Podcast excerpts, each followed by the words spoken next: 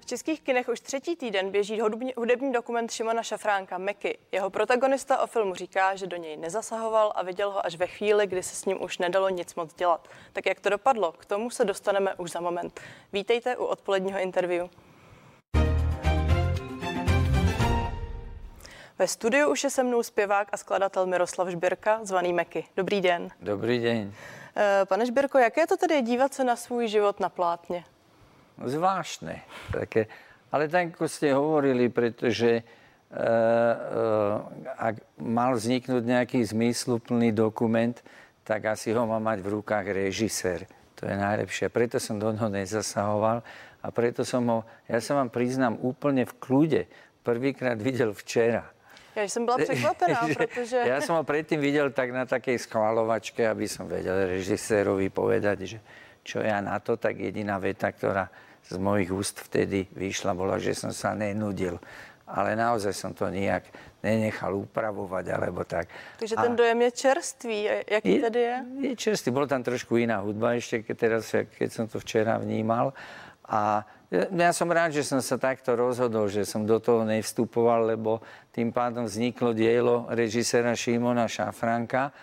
A je dobre, keď niekto niečo tvorí, keď mu nikto nezvezuje ruky, alebo keď mu do toho niekto nejkeca. A malo to taký ten jeho názor a jeho pohľad na tú dobu a, a na nás, na mňa, čo sme vtedy tvorili so skupinou Limit a tak. Šokovalo vás něco nebo vrátilo vás něco s pomínkami do minulosti i do nějakých okamžiků, které jste ani nečekal v tu chvíli? No, no tak e, včera ma prekvapil, e, prekvapili zábery mojich detí, ktoré už dávno ma prerastol syn. A včera som ho videl ako naozaj malinkého, tak e, keď to človek na seba nechá pôsobiť, tak to s ním trochu zamáva. Uh, takže, ale znovu som sa uistil, že hoci svoj život poznám, tak som sa nenudil ani druhýkrát, keď som sa na to pozeral. A niektoré veci mi tak spätne dochádzajú až teraz, že čím sme prešli. Jak dlouho ten film samotný vlastně vznikal? Asi dva roky. Počítam, že tak, e, tak ako som vám povedal, jednu výhodu to pre mňa malo, že keď som do toho nekecal, tak som sa pri tom ani tak nenarobil. Tam išlo o to, keď sme sa stretli, aby som odpovedal nejak na otázky a zúčastnil sa niektorých natáčaní. Ale pre Šimona Šafranka a jeho kolektív to mohlo byť námahavé, pretože oni vždy počase prišli k nám a odnášali ďalšie a ďalšie VHSky súkromných archívov a DVDčka a, a ja som to nikdy nevidel, to, čo mám ako odložené, to mám tak, ako že raz sa na to pozriem. Ale Šimon si to všetko pozrel. To som pochopil, keď som videl ten film.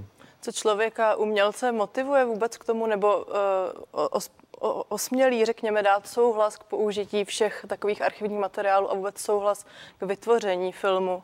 Keď hovoríte o souhlase, tak presne tam ste úplne presne povedali jednu vec.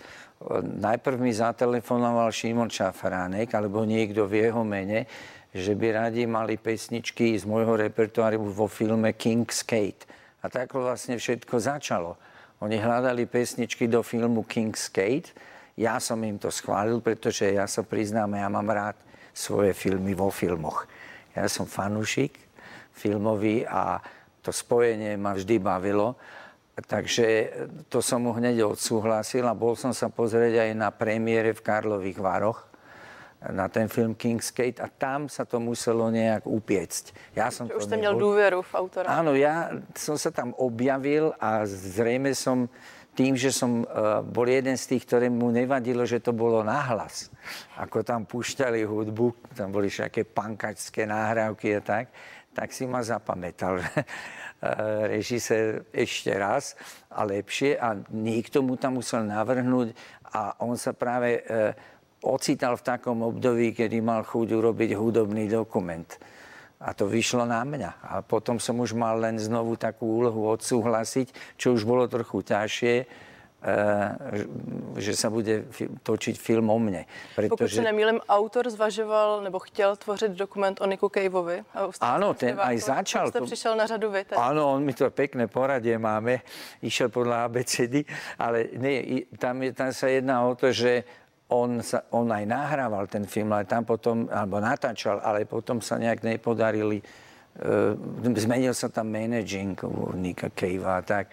No a, a tak sa dostal k môjmu materiálu, ale tu chuť urobiť hudobný dokument už mal a ja som si musel u, u, uvedomiť, že, e, že ma bude dva roky tu a tam prenasledovať kamera. A to je taký zvláštny pocit, keď stále ide za vami kamera, Navyše oni e, potom začali používať taký figel v úvozovkách, že ju nevypínali. Takže veľa vecí, ktoré sú v tom filme, som si ani neuvedomoval, že hovorím do filmu. To boli také vedľajšie vety, ktoré niekomu... Trvalo to, nebo ste na začátku měl pocit, že nie, oni prestali, vy, zdal, asi som sa im zdal šarmantnejší z vypnutého kameru alebo niečo. Pretože veľa z toho, čo je vo filme, tak sú také e, scény, ktoré som si nemyslel, že tam budú. Ale mne to nevadí. Tak ako som povedal, ja som ten film nijak neriadil a čo si myslel pán režisér, že tam chce, to tam má. Vy jste prohlásil, že jste do filmu nekecal, odpušte mi to slovo. E, jak to vydržela vaše žena Kateřina, která je vlastně v pozici i vaší manažerky? Tak ona tiež rešpektovala tvorcu, myslím si, že to by si už vôbec nedovolila mu do toho vstupovať, ale mala s tým nepomerne viacej práce, pretože ona robí ten managing a tam máte, ja, keď len po, viete čo, tá skúsenosť moja s filmármi teraz je taká, že to sú neuveriteľné svedomití, pracovití ľudia, ktorí pracujú pod veľkým tlakom, že keď ten film je nový, má týždeň alebo dva šancu vyniknúť a potom a na, tie, na tie prvé dva týždne sa oni strašne pripravujú, takže denne som to pozoroval na mailoch, prišlo 50 mailov na tému film Meky, tak to som vždy odchádzal, to som neriešil a to musela riešiť Katka.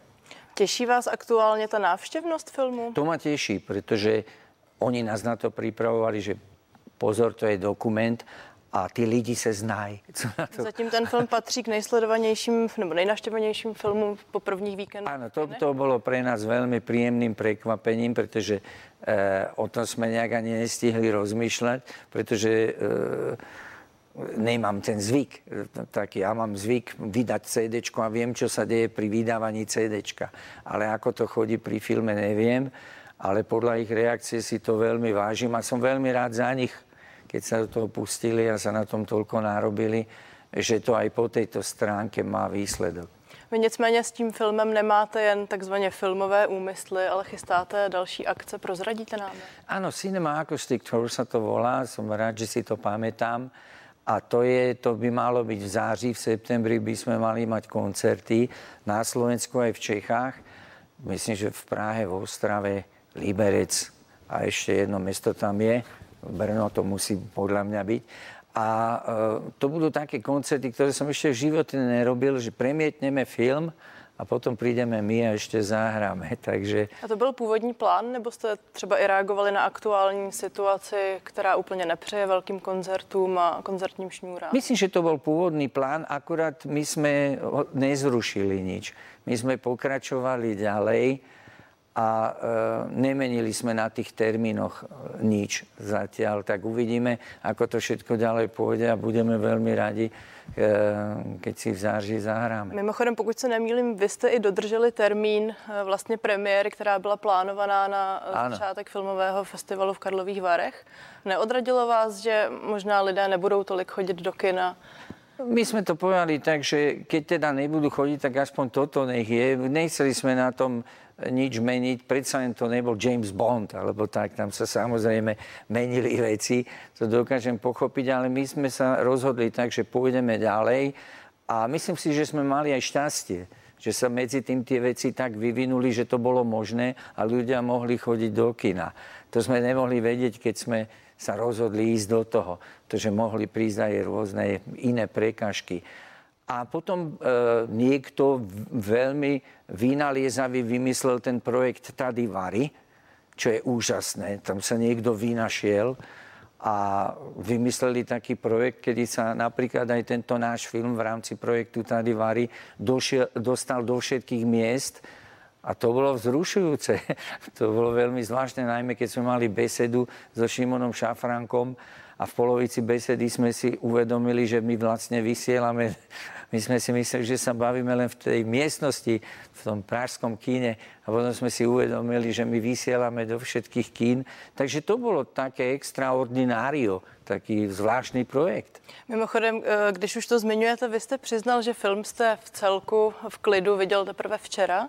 Eh, nicméně těm diskuzím jste byl právě přítomný už před eh, třemi týdny, když byla premiéra. Tak jaké byly ohlasy, jak se reaguje na něco, co jste v tu chvíli vlastně ještě Ja som to poznal dobre, pretože to, čo som včera videl, to bolo také drobnosti, ktoré boli pre mňa nové. Čiže pri tej schválovačke som vlastne videl všetko, takže som vedel, o čom hovorím. A e, od začiatku, tak ako som tu už niekoľkokrát dnes povedal, to bol Šimonov film a mne to tak vyhovovalo sa, sa na tom takto podielať, pretože e, inak, viete, keď som si ja o sebe, vym... ja si ani neviem predstaviť, že by som riadil nejaký film o sebe.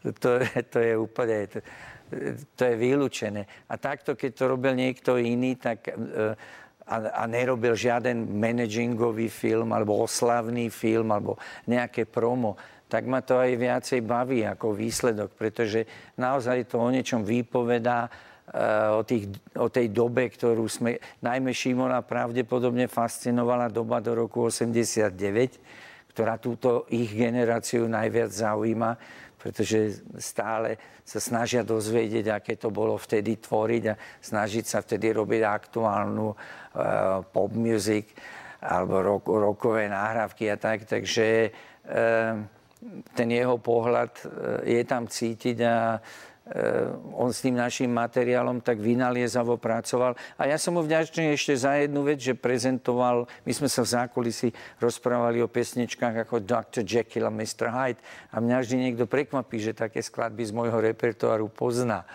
A na, na tento repertoár kladol dôraz práve Šimon Šafranek a tým ako keby doplnil e, a urobil taký objektívnejší obraz o, o, o tom, o čo sme sa my celý čas snažili. Samozrejme, Bielý kvet Atlantida nesmú chýbať, ale sú tam aj tie iné skladby z albumov Nemoderný chalan, Chlapec z ulice a tak. A to som si nikdy nemyslel, že sa takejto satisfakcie dožijem, že aj tieto skladby dostanú priestor. A my se k němu ještě vrátíme. Ve studiu se mnou zůstává zpěvák a skladatel Miroslav Žběrka, zvaný Meky.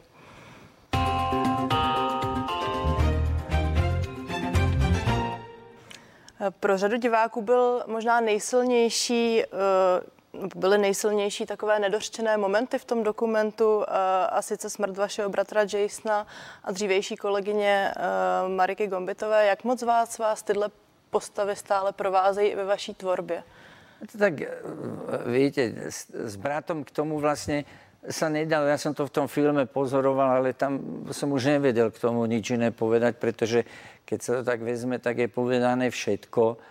A len to je taká zvláštna vec, že e, po toľkých rokoch to vo mne nejakým spôsobom zostáva.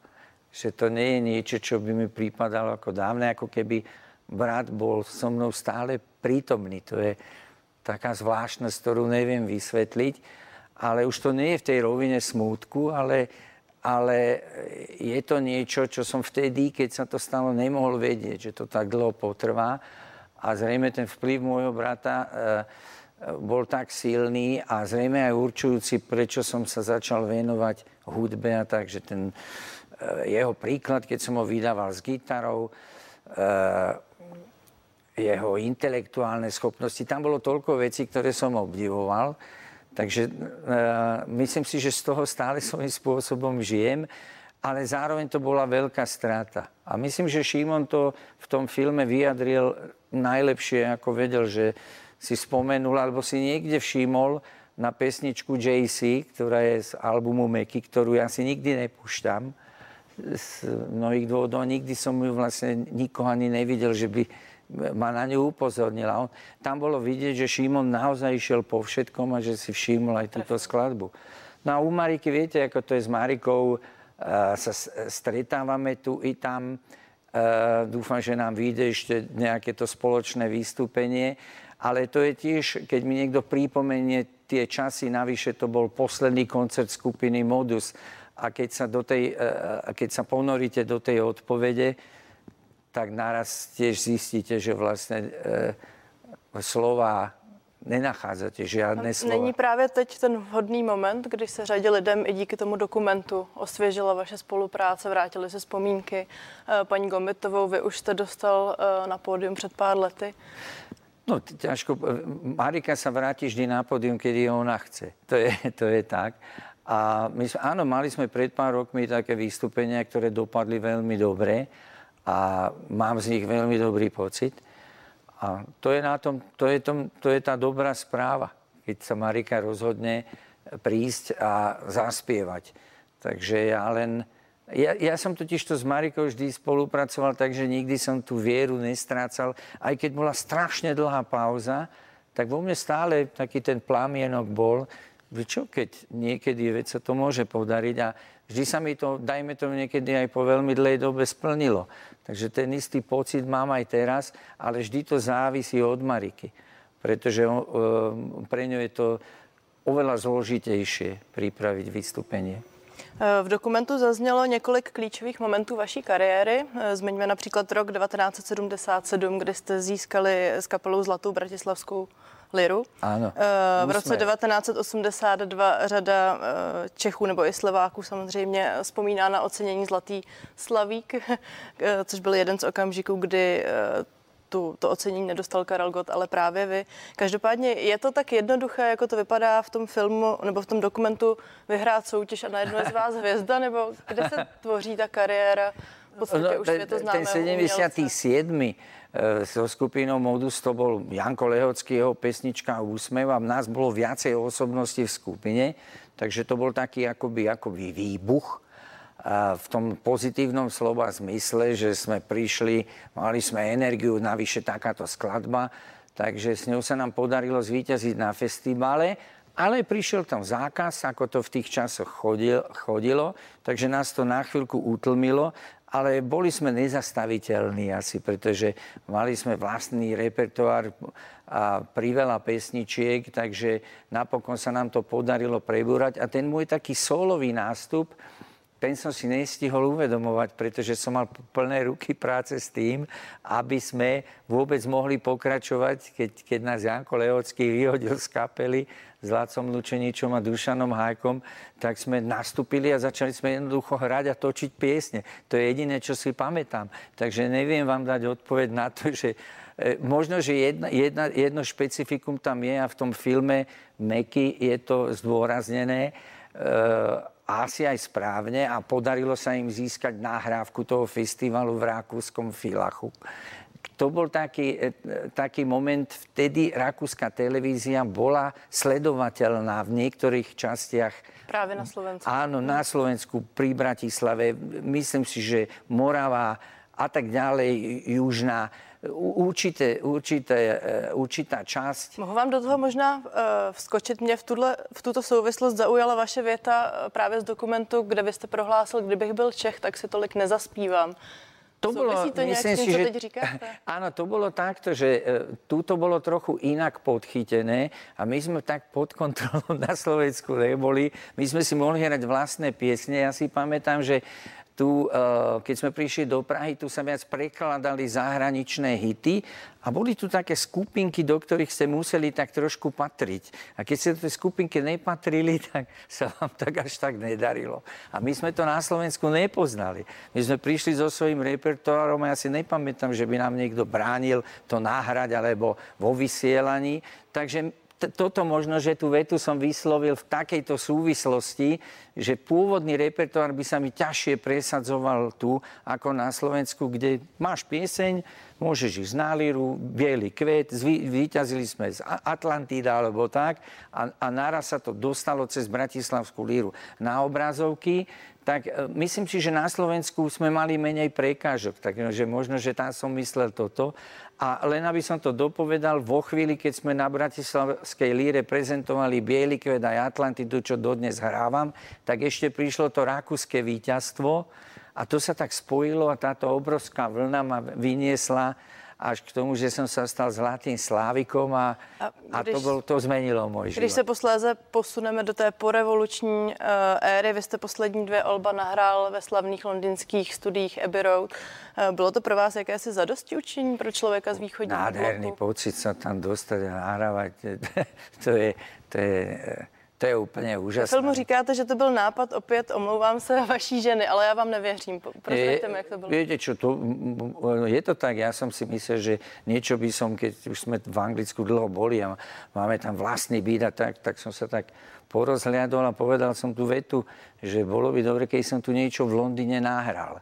A Katka nevymyslela nič iné než Abbey Road. To je, aby som si nedovolil uh, takúto vec vysloviť. To, to by som ja nikdy nevyslovil. Ale stalo sa to a je to pre mňa úžasná vec, že som dokračal do Abbey Roadu, že s tými ľuďmi stále komunikujem, že sa poznám s tými producentmi a tak ďalej, hudobníkmi mnohými, ma to posunulo niekam inám a považujem to dodnes pre mňa za niečo mimoriadne osviežujúce, čo by som nazval zázrakom. Kde vznikne další album? Dobrá otázka. Ehm, no, je veľmi pravdepodobné, že e, by mohlo vzniknúť tam v rámci toho štúdia, o ktorom sa rozprávame, ale ja to nechcem tvrdiť, pretože ja nesedím na tom. Jedná sa o to slovíčko čarovné, ktoré ma baví budget. Budget je čarovné slovo. Aktuální téma v časech koronaviru, předpokládám.